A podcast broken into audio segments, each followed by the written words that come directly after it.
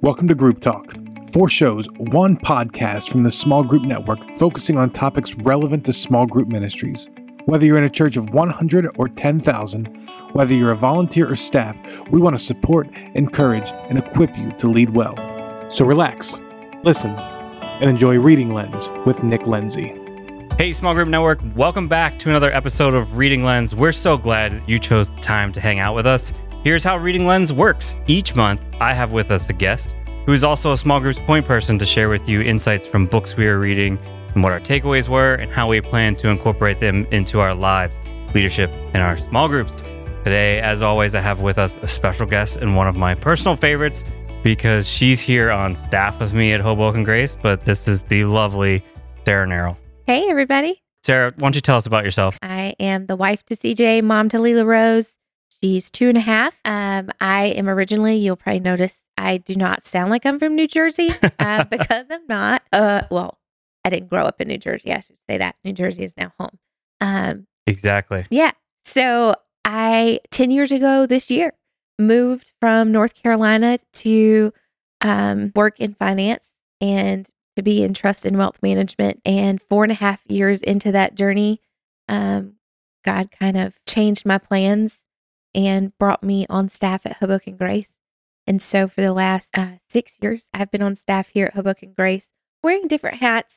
And the most recent one is being the associate director with you for groups. Man, I was gonna say the other thing, like you acknowledged your accent, which like obviously we here on staff give you a hard time. But you know what's interesting is I don't think I've ever really learned the Jersey accent. The only accent I can do is more Brooklyn than it's Jersey. I can't do any of it. Yeah, you can't do it. It just, yeah. So for me, mine's the like, hey, we're doing groups over here, like, or just, you know, just basic, like, I feel like it's a little bit of both. Tough guy. But I worked with more Brooklyn people at JP Morgan. But that's the other thing that Sarah and I have in common. It's interesting you moved to New York, especially Hoboken. 60% of the people who live here in Hoboken work in the financial district, and you learn a lot about banking. So, you know, coming into this, I was almost going to say, like, Sarah was also in investment banking, but she wasn't. She was in wealth management, which is completely different from what I was doing. Yeah. Which is just, it's so funny that like banking gets that detailed, but you know what? So do churches. So it's true. You can say you're in finance and I'm like, but what part of finance? There are so many parts. Yeah. What attracted you to want to work for a church? To be really honest, my heart was in the nonprofit space. So coming out of the corporate world, my last role at U.S. Trust was to work in philanthropy solutions. And so my heart was really working with charities and nonprofits in their grants, their grant writing, and specifically how trusts, wills, and estate management fed through that. And so I worked with a lot of nonprofits and how they were funded and how we and the offerings of the bank could help them, you know, achieve the dreams and the things that they had and help them run. And so I really remember the year that I took that role at the bank was the year I got married. And I knew that my husband had just taken a new job when we got married. And I knew that we both couldn't have a new job in year one because that's just too much newness. And so I was like, okay, God, I feel like corporate America might not really be where I go long term, but I would really love to work in the nonprofit space. But I'm just going to put that out there and let you figure it out because I know now is not the time. So he moved me to the philanthropic group and I spent a 1.5 years there. And then honestly, just community is what... Yeah. Like the love of community, the love of volunteerism, the love of people. Because my favorite part of what I did at the bank was all client management, family foundations, and really working with people to achieve their dreams and help them be good stewards of what they have been given. And I feel like I still kind of get to do that now. It just has a different effect. Yeah, which is awesome. So let me ask you this question. You talked about community and its influence on this. So I'm curious, you know, I've shared before on my own opinion of what makes Hoboken unique in our context. One of the things I love to do on this podcast is get my guests to explain their context so they can understand how that influences what we have learned and what we've read and how that kind of applies. So sure. What, in your own words, what makes Hoboken unique? Well, the reason I moved to this area was because there was no way I was going to live in Manhattan. So to me, Hoboken was the small town of Manhattan choices. What makes it a small town? It makes it a small town because to me, there was hustle and bustle, but the level of hustle and bustle is not quite Manhattan standards, right? Yeah. But also, I knew that I was completely new to an area and life that was foreign to me, and I needed to go off of somebody's instructions. And I met a friend of mine who was really good friends with me in college, met their lovely Italian grandparents, and they were like, if you're coming up here to work at the bank, you have to move to Hoboken. Wow. And they set it up to me, and they are still alive to this day. They're like in their 90s, and they were the ones who originally in a small restaurant in Dunn, believe it or not, because they were visiting their grandson. They told me it is an up and coming place for young professionals just like you. And they were like, you're going to love it. And it has a great community atmosphere. And they were like, and because you're not used to city life, it could probably help you navigate whether you want to stay here or not. Wow. That is incredible. We've worked 10 years. I've never heard that before. Yeah. And I would just say, if you're listening in, usually I take up places to stop and acknowledge certain things. Hey, take your coworkers out to lunch, ask them that question. Hey, what makes the city you live in unique? I did not expect that answer or have heard that story before. Yeah. And now every single coworker, I think that's going to be the question that says like, hey, what makes Hoboken unique to you? And you know what the cool part is of this story? Yeah. Their grandson ended up moving to Hoboken, and him and his wife now own a store here in Hoboken, and they have a son that's just a little younger than my daughter. And so now they are a thriving part of this community that we actually joined together 10 years ago. And his wife lived with me for 6 months, and then she went back to Campbell University where I went to school, finished her schooling, came up here, and they've settled here. So it's a pretty cool, like I get the warm fuzzies thinking about it, but it's a pretty cool way that started for me. And it was just a glimpse of city life and what could be for me when I moved here. And 10 years later, it's home. Yeah. Wow. That's incredible. Okay. So we're going to start diving into today's episode. Let's do it. Today is unique in that we don't have a book for you. Nope. It's Reading Lens. So strike up another episode where Nick Lindsay's a fraud. But this is what happened. Sarah, she will not say this, so I'm going to say this on her behalf. Sarah is phenomenal at hospitality, making people feel welcome. And it's something that all of us in small groups really need to learn of how do we treat our guests that come in. And Sarah's had some experience with first impressions, which is, or guest services, or whatever you call it at your church. Those people who kind of help welcome you into a church. And then she has brought a lot of those things into our small groups, which has been super beneficial to our group's life. And I always had this episode in my pocket because of working with Sarah. And I kept, Sarah and I would go to lunch and we'd talk about like, hey, when are we going to get you on the podcast? And I said, we've got to find that hospitality book that stands out to us. And I got to be honest, Sarah really needs to write this book because this book does not exist that I know of. I would love for you guys to tell me what that book is that I may have missed, but we tried a few different books. I was really hoping for this one book. I'm not even going to say it just so that I don't like to say negative things about other books and stuff like that, but I was really hoping it was going to be this one book, and we were just trying to force it. And so we're going to be honest with you. We decided we wanted to give you this content more than we wanted to try to find a book to force this into that kind of aligns with the truth that we've kind of experienced here when it comes to hospitality. Yeah. And not to say that there's not good guest services or guest books and hospitality books out there, because I surely believe, I could give you some that are my favorites. Yeah, go ahead. Give me, I was going to say. I would say Be Our Guest from the Disney is probably one of my top ones. And I think it actually closely relates not only to guest services on a Sunday morning perspective, but it actually does. And a lot of that is what got my gears turning for what we're going to talk about today.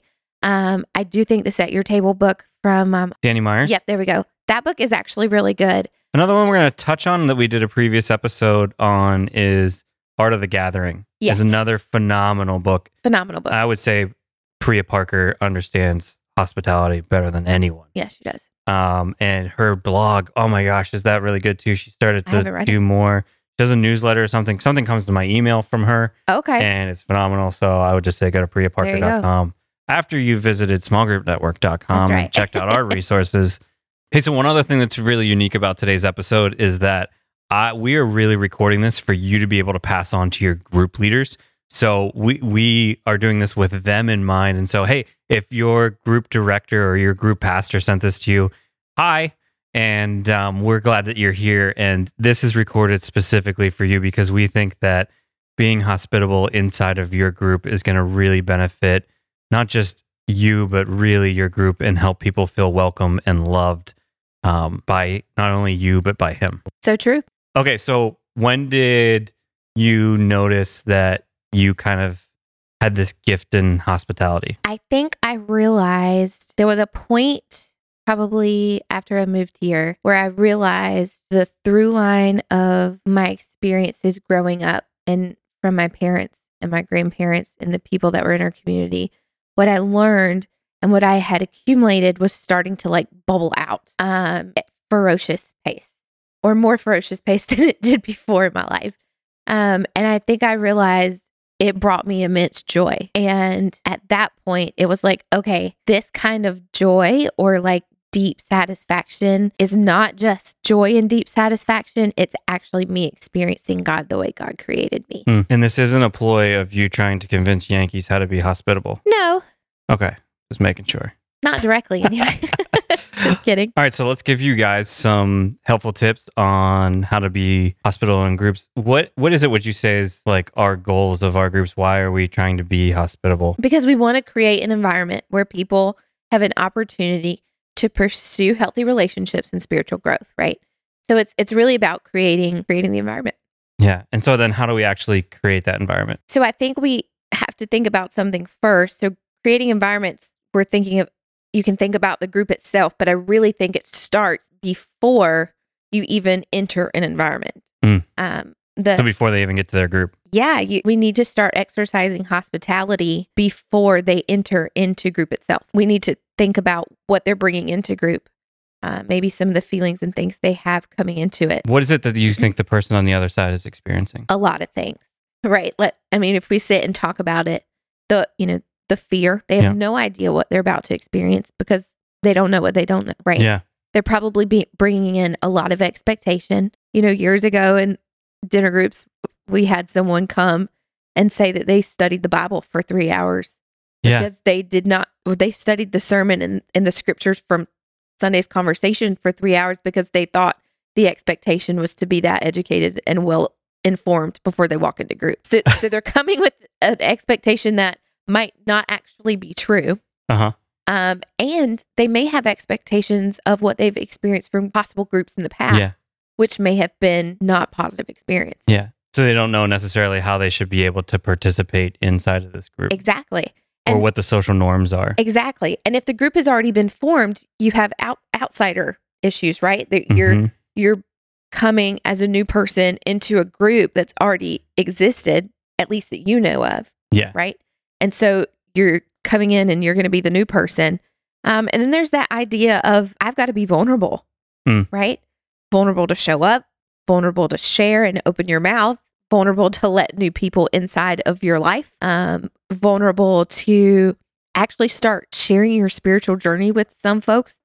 And for some people, that is deeply, deeply personal and a wall that they might not have let down yet. Why do you think they still choose to show up? Because they want to belong. They want a place to belong. They know that, if they've heard us say from the stage or from our social media or from if they've been personally invited, they know that there might be something that helps them. Mm-hmm. There might be they might recognize a hole or something that's lacking in their life. So they may be drawn because of what's lacking. And so I think there's that idea of wanting to be a part and belonging to something and having something meaningful. Yeah, that's really great. And what I would encourage you guys too to be thinking about is like, what was that first group experience like for you? And what were some of the things that you were experiencing? But I think if you don't mind me adding, I think one of the things to remember and is encouraging to you if you're a new group leader and this starts to sound overwhelming that you're responsible for all these feelings and the heaviness that somebody's bringing into group, but you're not going to be able to answer all of the things that they're bringing in and what they might be feeling. Heck no. There's no way, right? Yeah. But the more that we can determine what those things are, and the more we can be aware, and the more we put ourselves back in that place of being new, whether it's the first time you walked into group, the first time you went on a first date, the first time that you walked into church ever, the first time you showed up for your first day of college classes.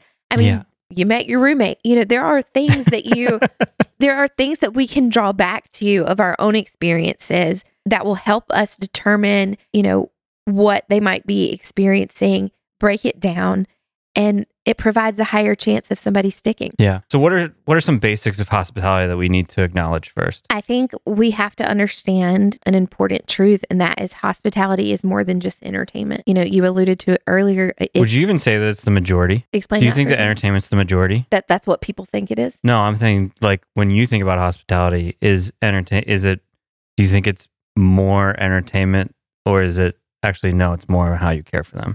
No, it's totally about how you're caring for the person. I think the entertainment factor is quite small. Yeah, right. But I would say like perception though is that, oh, I need to put up this front, and this is like... Right. Right? Oh, definitely. And I think that's what intimidates people from wanting to be or thinking about hospitality. But I think what the truth here is something really important. And I think that's really why we're talking about it today, is because it's biblical. It's not just about all the things that come along with it, or this idea of entertainment.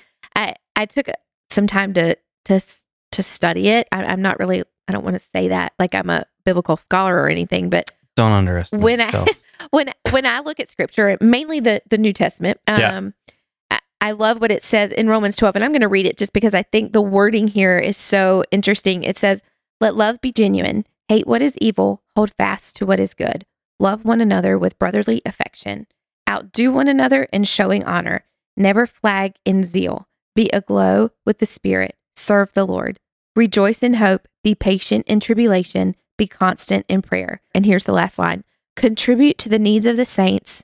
Practice hospitality." So in verse 13, it's literally telling us to pursue hospitality. It implies continuous action. It is a verb that is implying continuous action.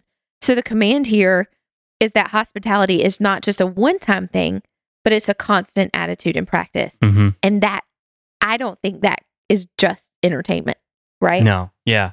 It's not just entertainment. Then you look at 1 Peter, and it's telling us, above all, hold unfailing your love for one another, since love covers a multitude of sins. And again, the last line, practice hospitality ungrudgingly to one another. And the NIV says, offer hospitality to one another without grumbling. Each of you should use whatever gift you have received to serve others as faithful stewards of God's grace in its various forms. So, in other words, what I am drawing from this and what I'm hearing it tell me is that, in other words, let your hospitality be an extension or an overflow of God's hospitality to you, and that you're being a good steward of God's grace. Yeah, I think that's beautiful. And I also I'm shocked no one's ever used. I love the way that the verse that you picked out, practice hospitality ungrudgingly. And right? So I'm really thankful that no one's ever said, like, Nick, like you can do this ungrudgingly. Like, let's, let's encourage you here, buddy. Nobody's called you out. So I love that part. What about any other examples that you see in the New Testament where you see this specifically? Definitely. I mean, an easy one would be Mary and Martha, right? Yeah. I mean, of them preparing for Jesus's arrival, and then all that Martha goes into. But then also in that same scenario, the way that Mary is caring for Jesus in that and lavishing her love on him. One of my favorite things to think about is, when you kind of, our pastor always tells us to put ourselves in the story. Think about this. The disciples and Jesus were traveling by foot everywhere they went, right? Yeah. And it's always telling us throughout the New Testament multiple times, like more times than I can sit here and just reference a couple of times. They traveled from house to house. They stayed with people. And so as Jesus and the disciples were traveling, people were opening their homes, feeding them. There was so many instances of hospitality being shown to them. And then, of course, we look at Jesus and the disciples, the way he washed their feet, the way he treated them, the way he talked to them, the way he brought them in, the way he dined with them. Even looking, I'm even thinking about it now, thinking about the way the thousands gathered, and the way they fed them and cared for them because they were under their care. you know, and listening to him speak. And so I go through all of that. And of course, you know, it's the greatest example is what Jesus did for us, right? So out of the overflow of what he has done for us, we can then share it with other people. Yeah, that's excellent. And I think, you know, even hearing you talk about that, I want to stop to acknowledge too, like for you, the listener, that, you know, we shared earlier, like, oh, well, think about how the person that's coming feels, mm-hmm. right? Mm-hmm. Look at Jesus' example of like, he's practicing hospitality or being hospitable mm-hmm. to strangers. And like, that's what we're asking of you guys, that like, hey, we're asking that you guys practice hospitality to people that you don't know, and you're going to welcome them into your home. And into your life. Yeah. And, you know, it's just not your physical dwelling. You're inviting them into your life. And so I think that we should just like acknowledge that too. Like, yeah, this is going to be hard. Oh, but totally. I think that God has really phenomenal things in this. And I think if you're someone who's been leading more than a month, I think you understand the joys that can come from these strangers. Well, extremely. And what I love is that to call it a practice, that means there has to be a posture.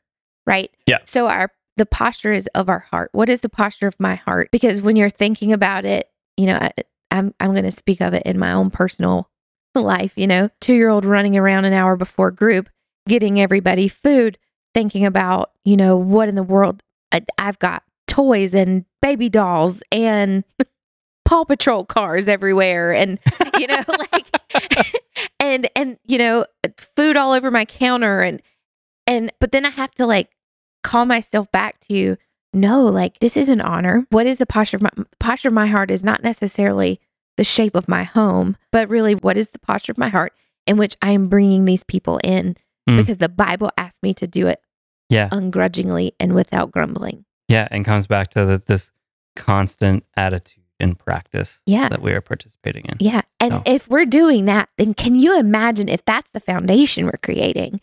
We are starting out before they even get there with our hearts being in the right place. And I fully believe if that's where we're starting, then we're off to a really good start. Yeah. Why is it easy to neglect this idea? Because people think it's hard. And we can really get tricked up in thinking that it's about the physical thing. But it is easy to overlook that practice or that posture. But if we have people coming in with the heavy things, if we have people coming in, you know, to our homes where they're scared and worried and being vulnerable and things like that, then we have to remember a couple of truths. And one of them is that people remember how you make them feel, right?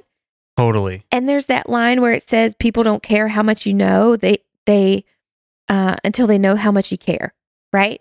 And so I think something about that line is very interesting, and it's something that we should kind of keep in mind. This is kind of like a little, you know, neurological nugget for us to know is that when we see things and when we feel them, we feel things faster than we optically process them. Yes. So we're feeling first. We don't even realize it's happening.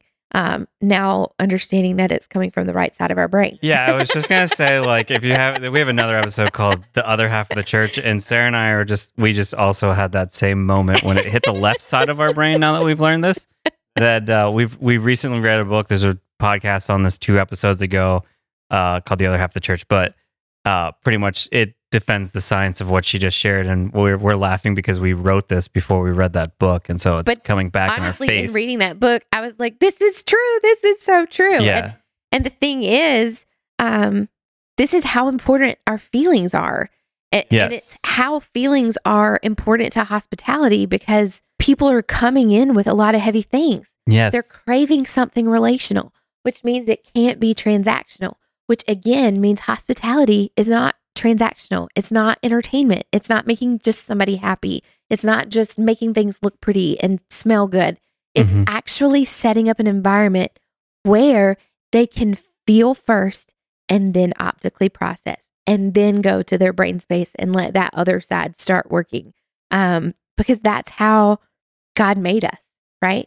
I think about, you know, a couple of examples of this would be, do you remember the conversation or the message you first heard when you walked into your first group? Absolutely not. But I bet you can remember your first night at group. Oh, totally. And what were some of the feelings that you remember from that night? Well, I remember that night. This is a funny thing. I always love telling this story because I was 23 at the time. And I remember going to small group for the first time. I was invited by my friend Jeff, who I was on setup team with, and he invited me to be a part of this group. And I got there, and it's a bunch of older guys. You know how old these guys were? 30. 27. And I was just like, oh, these guys are so much older than me. They're like, and it just felt like they had their life together. But the thing that really stood out to me, that was so impactful in my life, was how they talked about and treated their spouse and or significant other. And it was so countercultural to everything else that I was experiencing. Mm-hmm. And I remember like how that made me feel, like we just talked about. Yeah. I can't even tell you what food we had there that night, right? So it's just another one of those things, like, I remember that things, but I could tell you 6 of the guys that were at that group, and I think there were 8 or 9. I could also probably tell you the same. One of them being that your lovely wife was in my first group. And I remember what I hold from that night is not even being the new person in group. What I hold from that night is how it felt breaking off into pairs of 2 and praying for the other person, and how pivotal that group of women were to me thriving in Hoboken, because they made me feel like, one, yes, you just made a huge step in your life. Yes, it was scary, but you're going to be okay.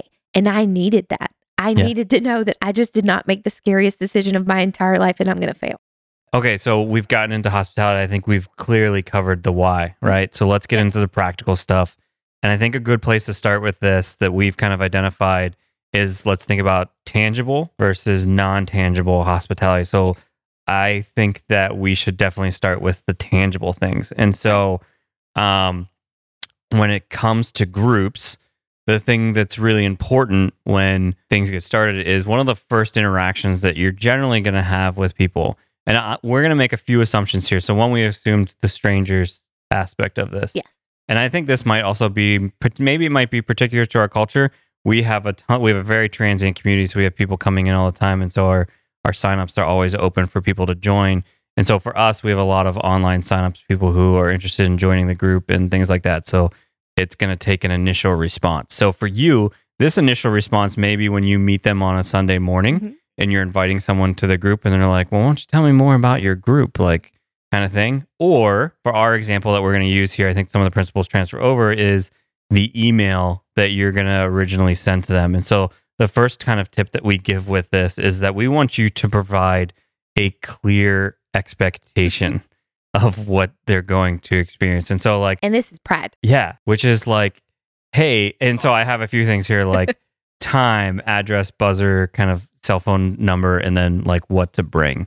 And so we, at our culture, we call our small groups dinner groups. And so there's this expectation of like, hey, are you guys going to eat? Do I need to bring anything? Do I bring stuff? But it goes back to the like, hey, what are they experiencing before they come?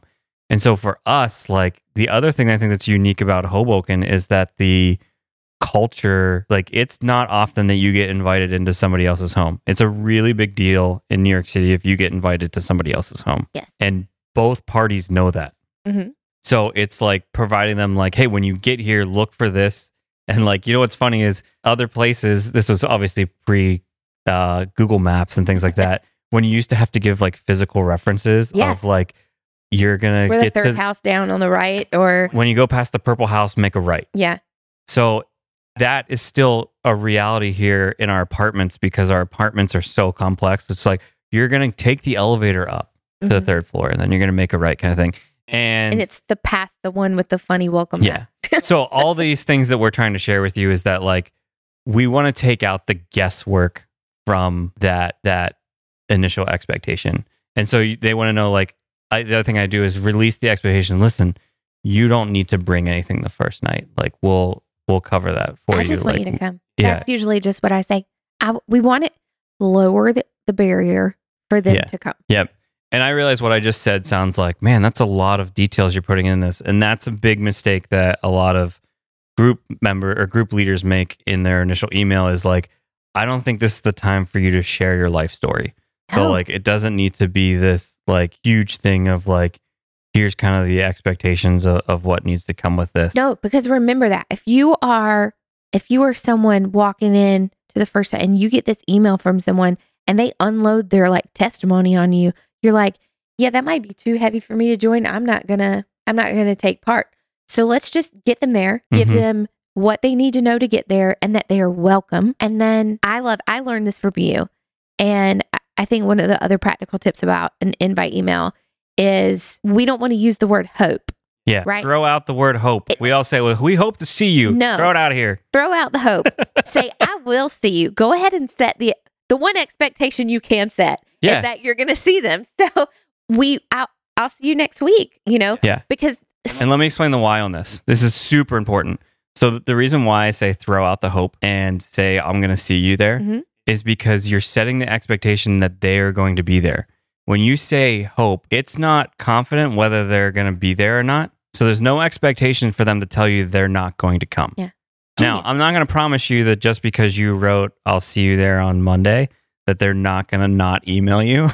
And not show up. You'll have a much stronger percentage of people telling you like, hey, it's now Monday.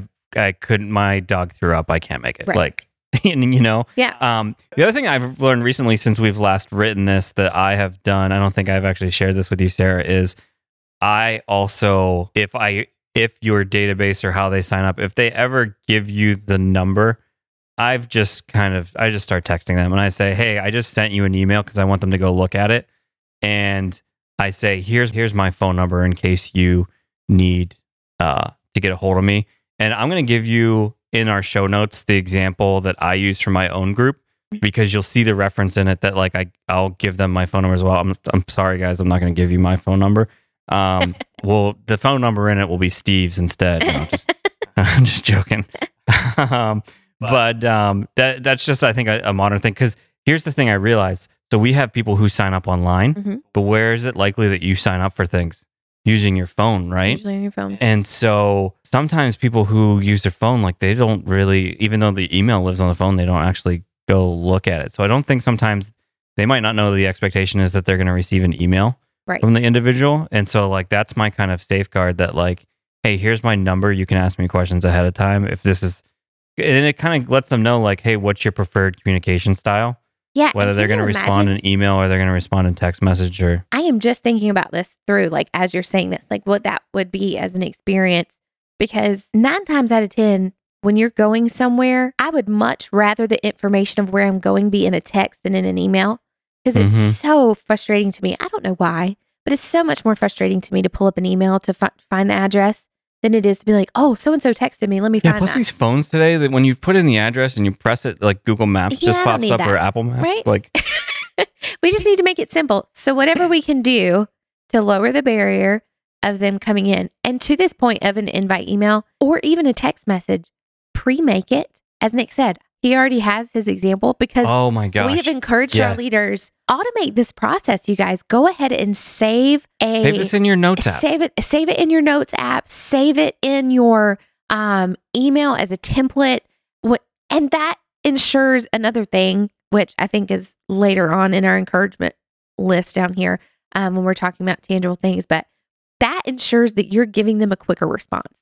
Yes. Nobody is going to feel loved if you've waited after 24 hours to welcome them to your group. They're going to think there's no space for them, and maybe the sign-up process and or they're didn't unwanted. Work, or that they're unwanted. Yeah, yeah. That's in everyone's mind that we didn't talk about is whether they're wanted or not. Right. And yeah. Now let's pretend you've sent this email out, mm-hmm. right? And they haven't responded, or you may feel like you're getting ghosted. And I think this brings up the second kind of thing that we would really encourage you to tangibly do. And it's to try to meet with them face to face. Yeah. So when possible, especially if you have, let's say that there's a Sunday coming up and let's say you're a Monday group, you receive on Wednesday an email that says, hey, so-and-so is interested in your group, right? Mm-hmm. One of the things I'll include in my email on that one is that, I'll say, hey, I'm going to be at this service on Sunday. Yeah. I would love to meet you or just to even say hello and introduce myself. That's one of the things that'll really reduce someone's fear as they're coming to church, as they're coming to your home, is that like, I at least know one person who's going to be there. Yeah. And how even great if they can meet you, that's fantastic. But even if you run into somebody else in your group and say, hey, somebody just is wanting to sign up and join our group. Come over here and let me introduce you to them real quick. Highly doubt your other group member would say no. And how much of a connection point is that? That you're bringing not just one face, but two that they'll be able to walk in with and meet a group that next week. Yep.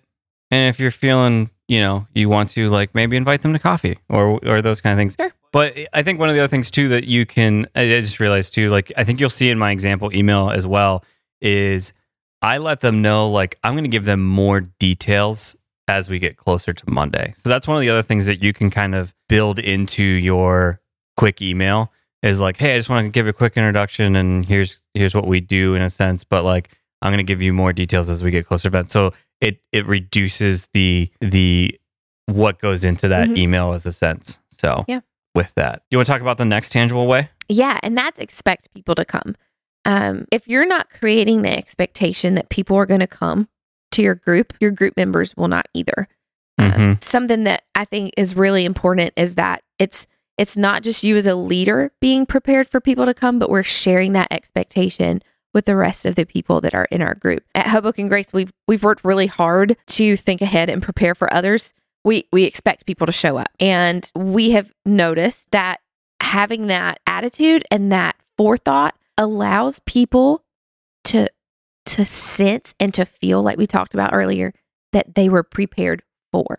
And knowing and walking in, I mean, just think about it from a Sunday perspective, knowing that, you know, people have ushers and greeters at the doors, that you're not walking in alone, that people were preparing for your arrival, right? And so you want the same thing to happen inside of your group. You we talk about this when we go to fast food restaurants together. Yes. When we go out to restaurants and I there's this growing culture of we're going to treat the drive-through before we treat the people standing in front of us. I can't stand it.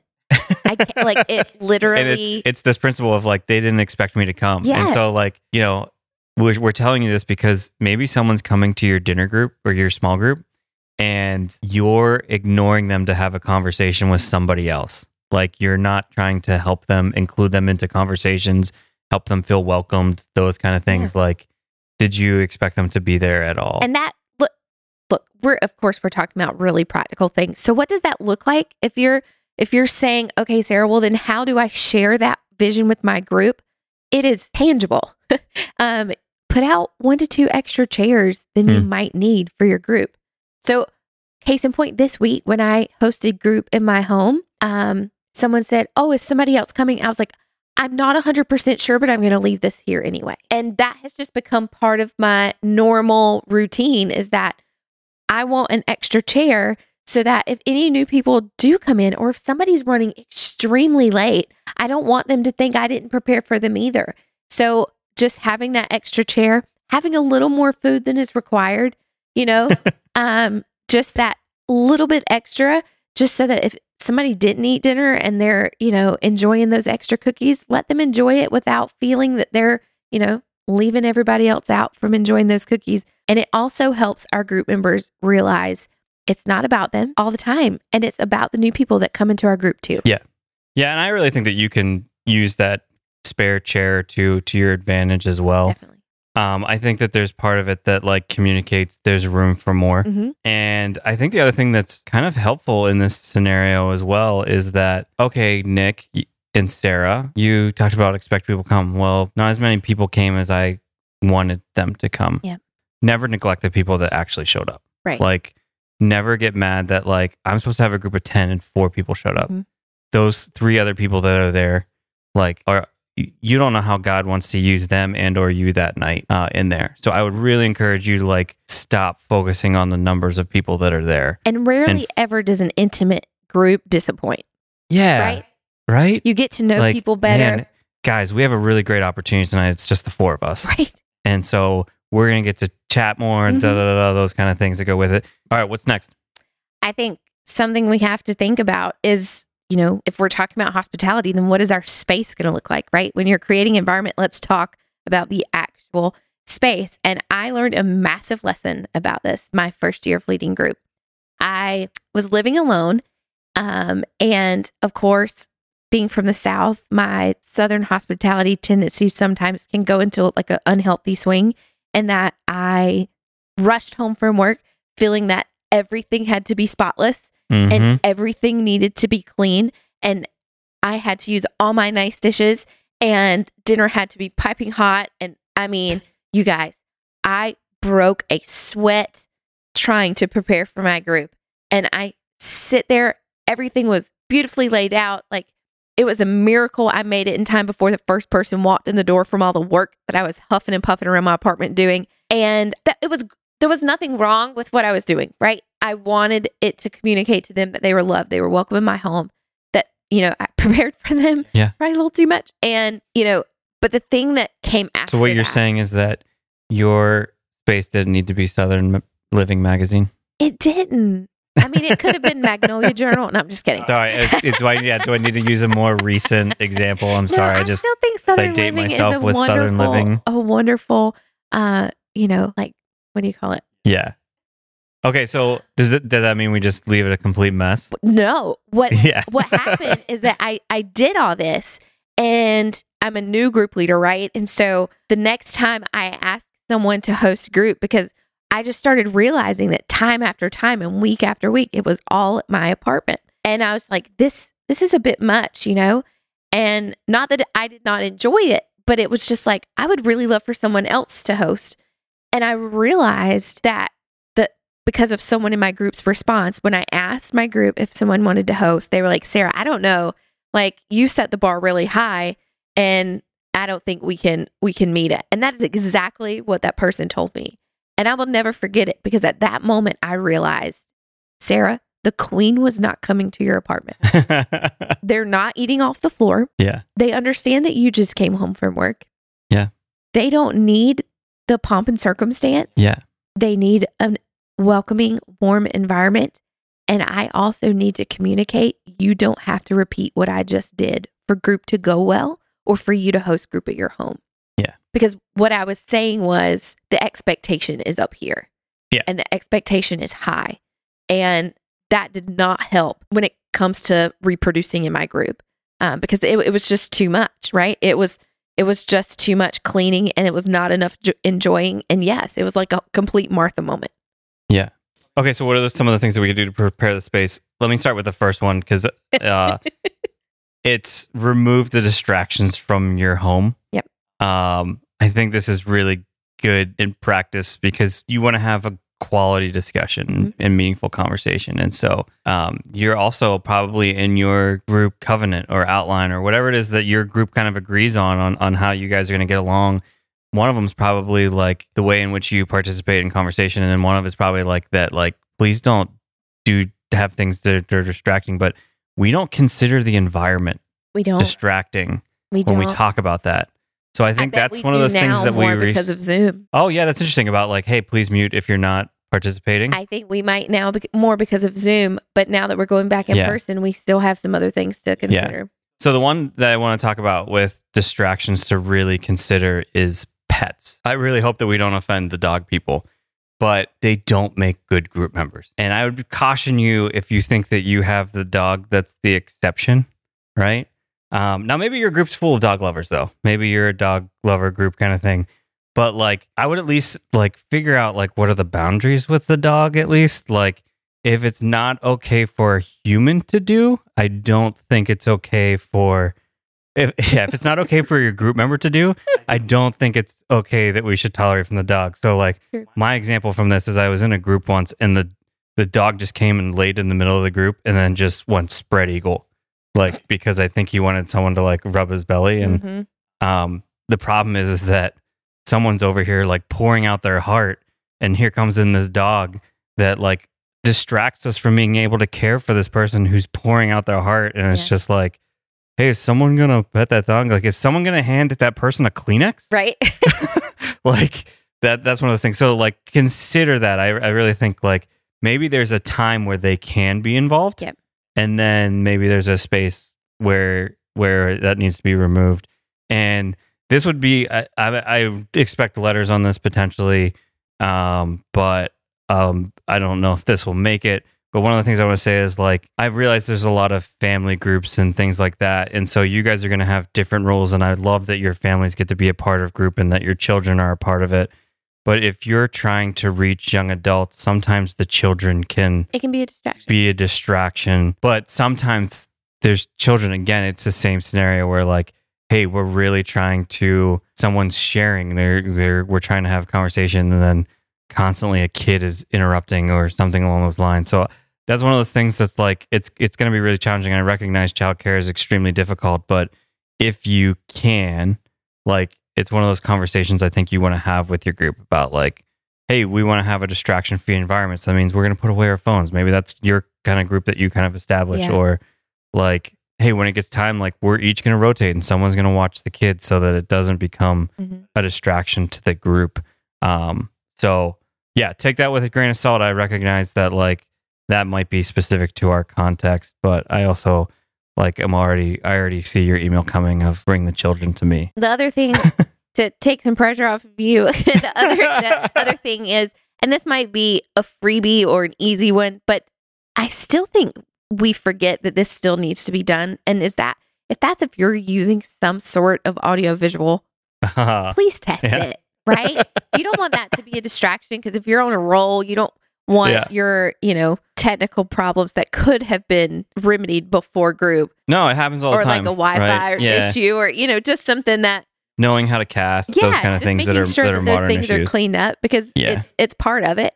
Yep. And something I think is important, going back to the space that you're setting, is I really think your seating is just as important. I think some really good rules of thumb is that it should be comfortable if possible. And really, when you can... set up in a circle, because you want to be able to see each other's faces. You want to be able to have that communal aspect to it. And I really do feel like that helps someone feel a part of the group, because it allows them literally to be a part of the group. And it's a very belonging atmosphere you're creating. I think there's something also powerful about the table. If you can get around the table, I think that's super helpful. I realize some groups get up to like 12 and 13, and some groups can, we don't have this in Hoboken because we can't fit it more than like 12 people, but some get like to really big numbers. So that's one of those things that I would do. What's another fun way to prepare the space?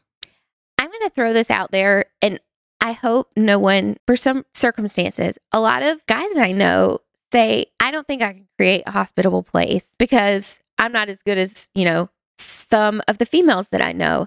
And can I just say that is totally not true?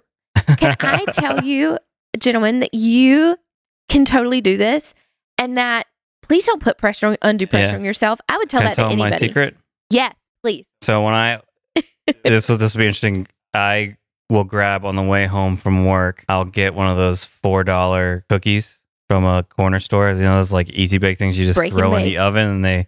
Yeah, ready and bakes. And they take 15 minutes, but they make your house smell amazing. Like, who doesn't want to walk in and smell fresh baked cookies or popcorn or those kind of things? So things are the things that are kind of pleasant aromas are one of those things that can be really welcoming as you walk in. You may not have any other things to offer, or in like if you're not a person who has, you might be a minimalist. That's great. But you know what? The smell of your place is actually something that is warm and inviting. So go to Target, find an awesome candle. And it's one of those other side of the brain things. Yeah, right? You're totally gonna remember those kind of things. So. I would suggest one, that wouldn't harm anybody's allergies. Yeah, and I think there's one last really important one that you want to share about having your space prepared. Be ready 15 minutes before your group starts. Yeah. Because you will always have one person show up early. There's one in every group. Mm-hmm. There may be more than one in every group. I've had seasons where there's been multiple. We have a lot of people who come right after work. We do. And sometimes they just don't have time to go home in time. They show up early. Or it would be like a complete walk across town. Yeah. You don't want to make anybody feel that uncomfortable, but be ready 15 minutes early. And I think it also goes back to what we were talking about earlier. Not only will you have somebody show up early, but it helps you be prepared for the people that are coming. It's a great time to connect with people one-on-one as they're coming in. But I also think it's a great heart check. Right? It is a great time to get the posture of your heart ready to welcome people and actively practice hospitality. Yeah. So far, intangibility, we've covered 4. So the invite email that we have meeting face to face, we have expecting people to come, We have prepared the space. What's the last one, the fifth one that you want us to know?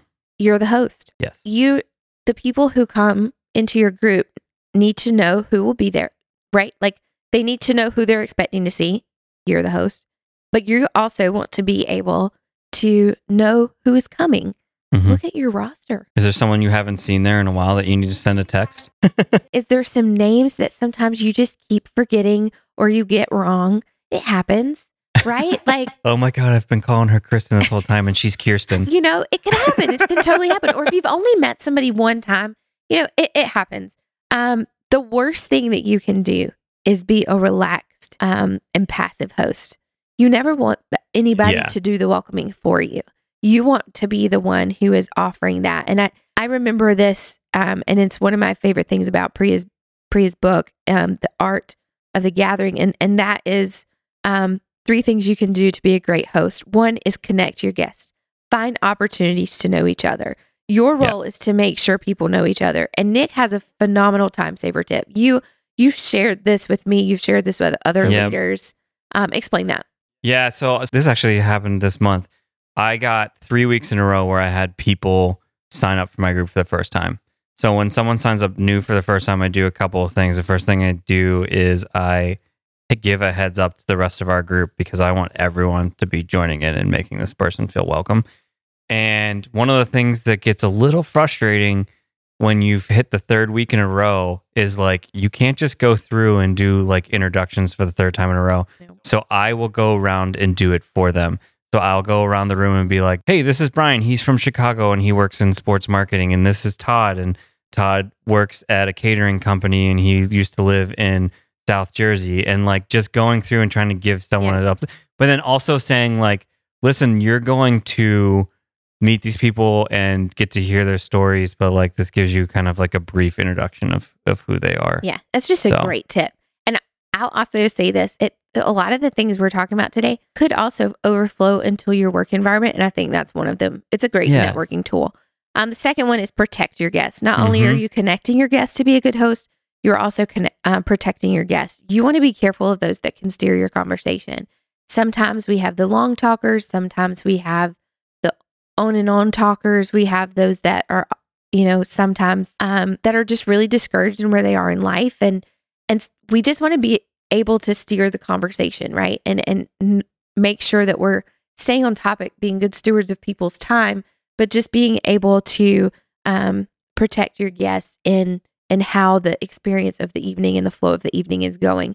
And the third thing is equalize your guests. You want to hear from everyone. This is something that I have really, when I first started leading, this was something that I was really, really careful of. And because I had a lot of friends who call themselves introverts, but yet when they talk, they drop these spiritual anvils that like sit on you for the entire week. So you want to engage those people, right? And you want to be able to pull out from them. And you don't want them to be hidden inside of your group. You want them to feel that they are part of your group. And so how can you actively equalize your guests and that your group members all feel like they have a valuable voice around the table? And that they have something to contribute. And when you give those people space, you encourage them and you support it and you celebrate it.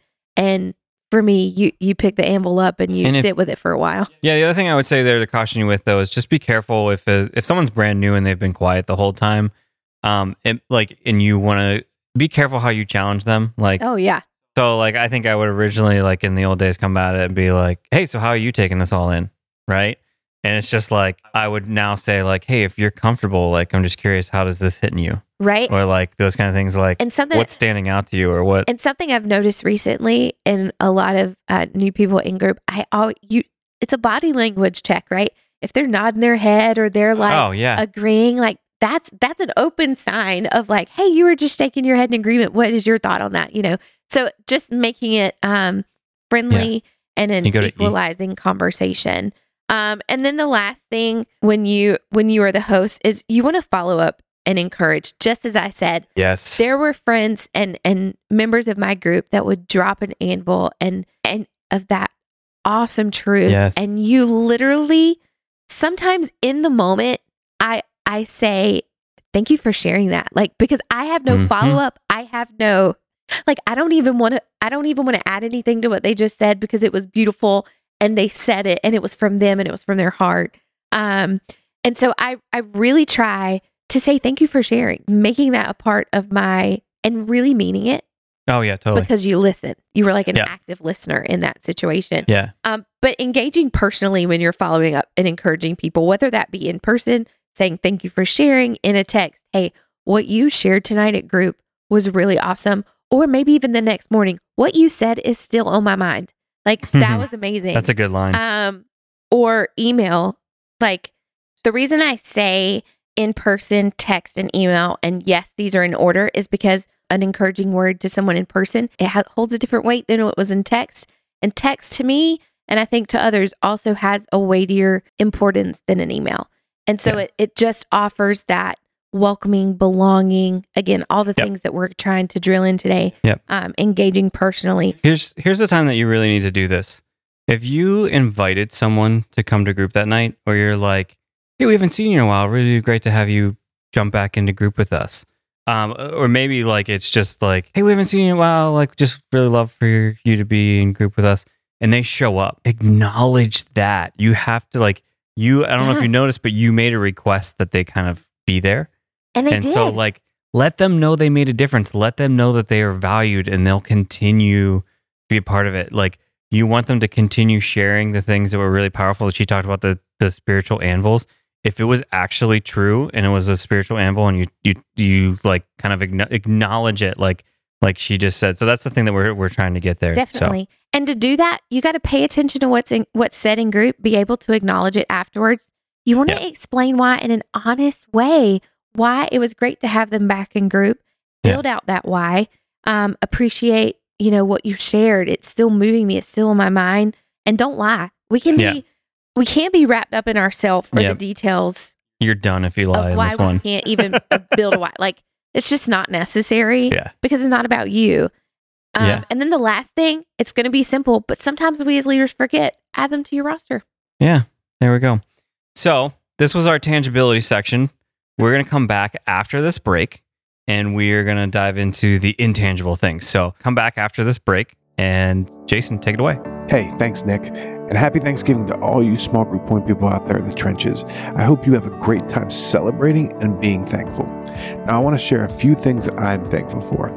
I'm thankful for my wife. I'm thankful for my son. I'm thankful for my church community that I'm a part of. And I'm thankful for the Small Group Network and how much they bring people together to make small groups better all over the world. One of the ways they do that is through the lobby gathering. Now you can join us for that. Join us February 22nd through the 24th, located at Saddleback Church's amazing Rancho Capistrano Retreat Center.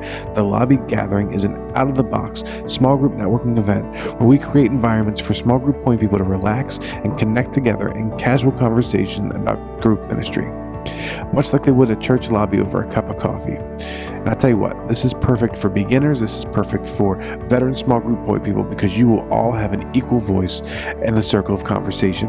You will also get to hear and learn from some of the brightest small group point people from around the world.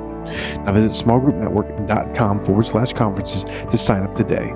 Again, that's smallgroupnetwork.com/conferences. We haven't gathered like this since 2020, so be part of this regathering celebration. Now back to Reading Lens. Welcome back to the Reading Lens podcast. Again, we're here today sharing about hospitality tips that we've learned over our several years of being group leaders. We started talking about tangible ways, and now we're going to wrap up here towards the end with intangible ways. So how do we want to start, Sarah? We want to start, an intangible way is getting the group involved. People come into your group. If you've been dealing with them, whether you're the one who met them behind a connections desk or you're the one who texted them or emailed them, they're going to expect. They're going to have that expectation that you are the person that's going to connect them, that you're the person that's going to remember. They're going to be looking out for Sarah, right? Or Nick. Mm-hmm. But an intangible hospitality win is when your group members connect with them.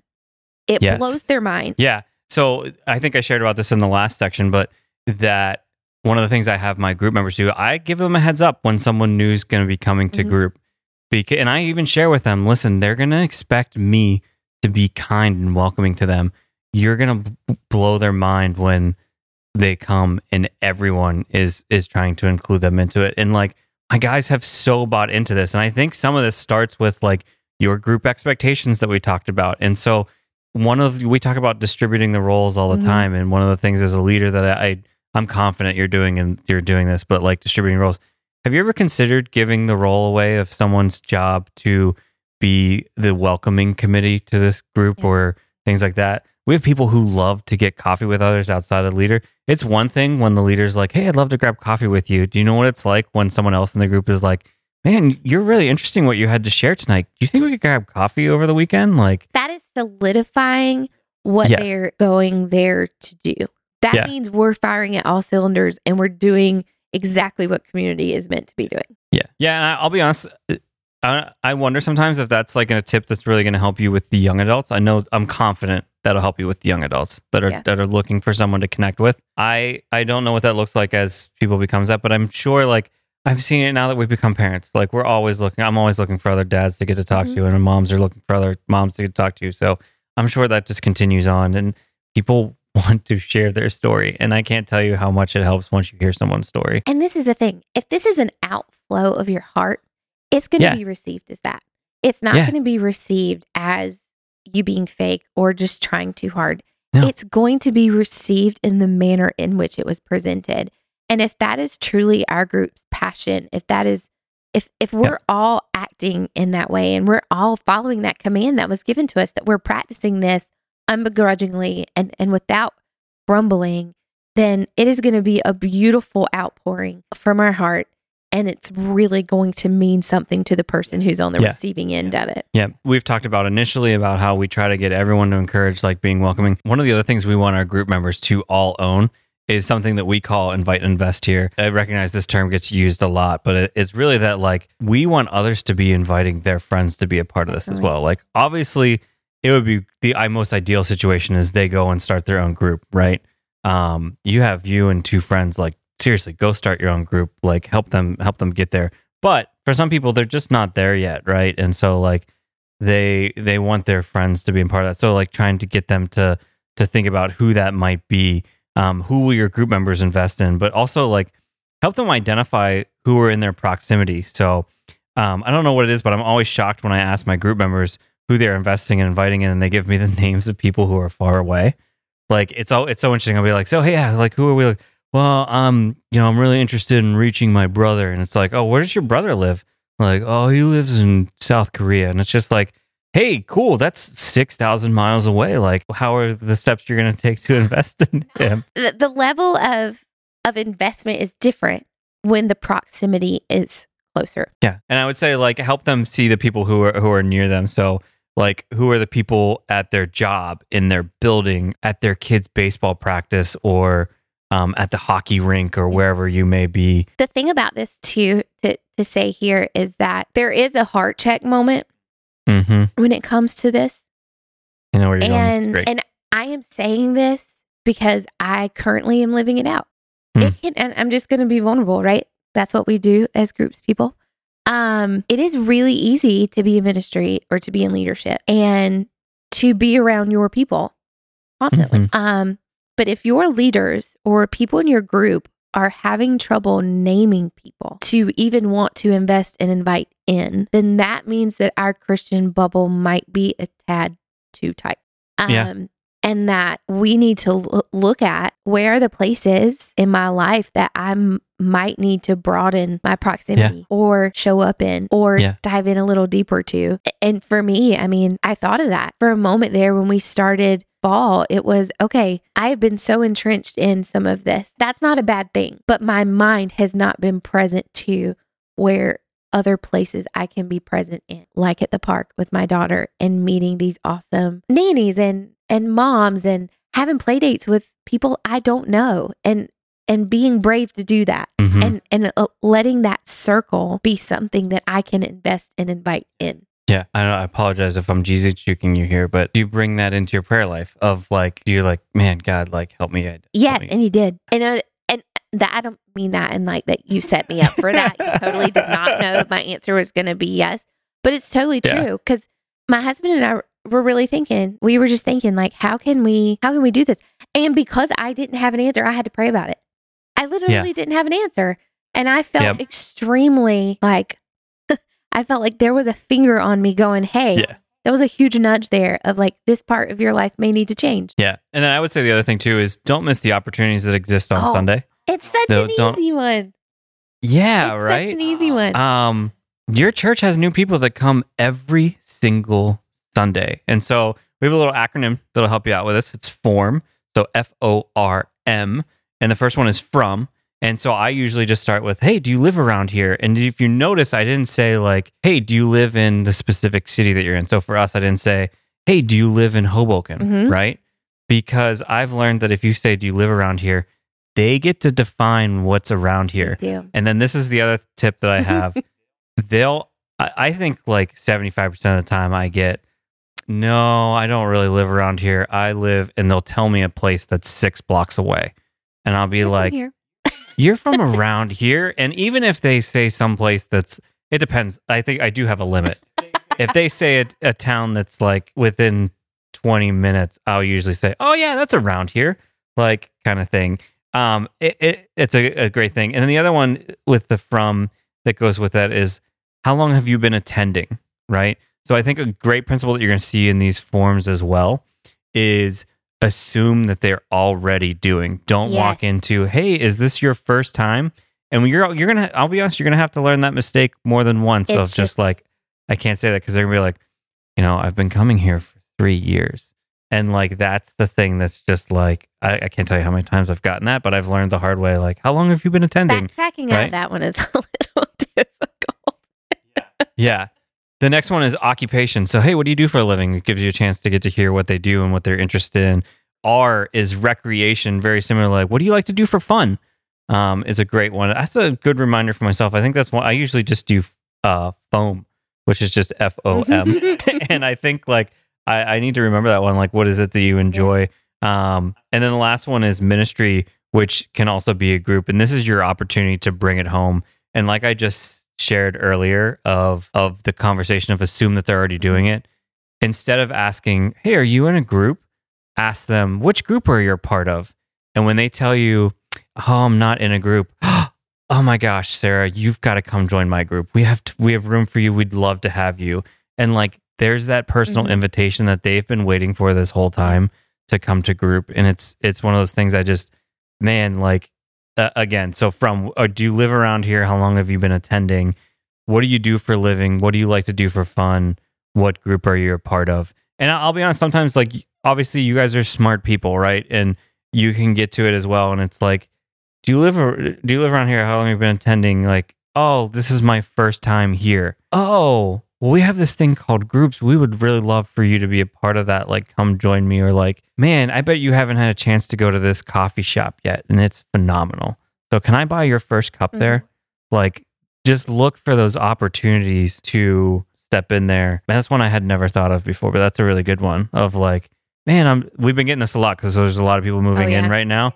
And it's like, oh man, you haven't had a chance to go eat at Carlos Bakery. Like, hey, let me go buy you your first cupcake, or let me go buy you your first lobster roll or cannoli, right? Cannoli for sure. Kind of thing, and trying to like just find an opportunity to connect with them. So, and then do you want to tell us about the last one? Yeah.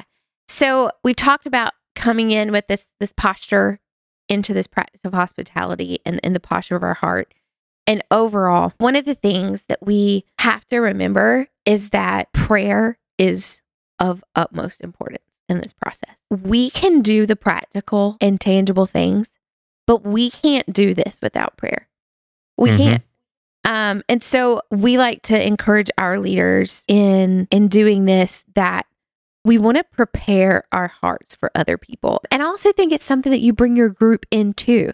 And the final thing is to pray before and after, before group and after. You know, it is something we cannot do on our own. If we were to do groups ministry by ourselves, we would fail. If we were to welcome people on our own strength and our own muster, we're going to hurt someone's feelings at some point. What we would hope to be hospitable and kind sometimes is going to fall flat. But if we are doing it through the posture and practice of prayer and welcoming others and wanting to do what Jesus did and it be an overflow of sharing what he did for us, we can't go wrong. Wow. That is incredible. All right, Sarah, so we've reached the end, which means that we're in the lightning round. So what's another book, podcast, movie, anything that you've learned recently that's had an impact on your leadership? So I feel like, as my friend, you would expect me to say all these Hallmark movies that I watch and enjoy. But I'm going to flip the script on you. I have thoroughly enjoyed this TV show called Seal Team. Okay. I know you're not expecting this. What's this on? It's on CBS, but I think now it's on Paramount. Oh, you're so old. It's now on Paramount Plus. That now makes you young again. It's a streaming on Sundays. But one of the things that I love about this show, and it's something that I never knew was a part. I mean, when you watch military shows, I feel like you always learn something, because we're not always privy to that unless that's part of your life. And one thing I love about the show is that there's this role of this woman.